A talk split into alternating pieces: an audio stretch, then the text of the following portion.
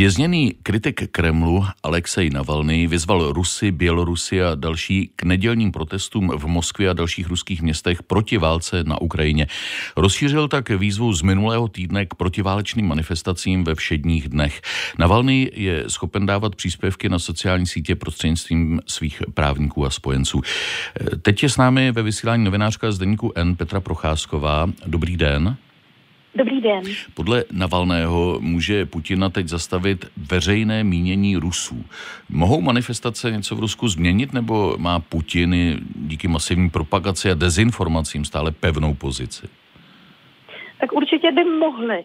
Eh, velké protesty v Rusku něco změnit, ale do ulic by museli výjít podle mého odhadu miliony lidí. Rusko je veliká země, že je tam přes 140 milionů lidí a aby ten tlak veřejnosti opravdu byl masivní a působil nejen na Kreml, nejen v Moskvě, třeba Petrohradě, ale i v těch oblastech, na ty prostě oblastní administrativy, aby i armáda viděla, že jak si lid není se svým vedením, tak by to musely být mnohem větší počty, než které teď se odvažují výjít do ulic. A pochybuju, že to se v nějaké dohledné době eh, někomu podaří, ani panu Navalnému se to asi bohužel nepodaří.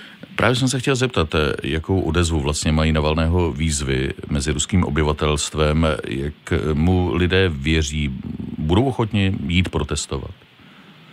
Já si myslím, že eh, celkem mu část eh, obyvatelstva věří, ale to, jestli půjdou protestovat, to už je vlastně druhá část toho problému, protože eh, zaprvé přece jenom ta dostupnost sociálních sítí a dostupnost k informacím se v Rusku rapidně zhoršila za poslední 14 dní. Takže ani ty výzvy Navalného, které my třeba můžeme číst, se řad, k řadě Rusů nedostanou. E, druhá věc je, že se daleko zpřísnily veškeré jaksi represe tresty za to eh, nejen protestovat proti eh, třeba Putinovu režimu, ale je opravdu jenom třeba vysknout, že jste proti válce. Byli zatčeni i lidé, kteří měli prostě na papírku napsáno mír.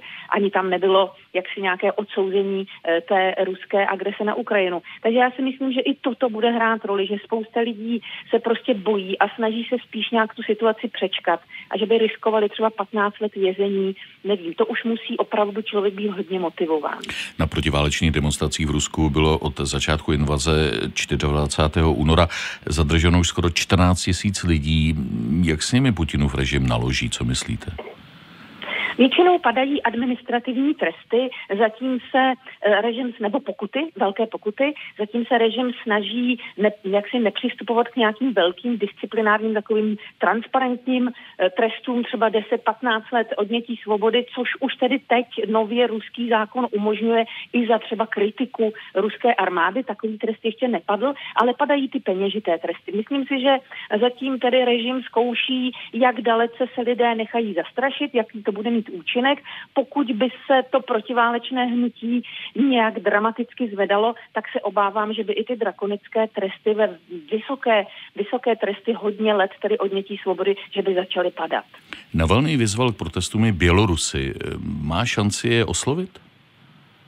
Já si myslím, že oslovit zase, oslovit šanci je má, pokud se k tím ta informace dostane. Problém je, že Bělorusové mají za sebou uh, prostě tu etapu velkého vzedmutí proti uh, režimu Lukašenka a že Bělorusko je teď v takové, takovém stavu jako protestní hibernace, bych řekla, protože obrovská část lidí odešla do zahraničí, ti se jistě zapojí a protestovat budou, ale to není prostě na území Běloruska.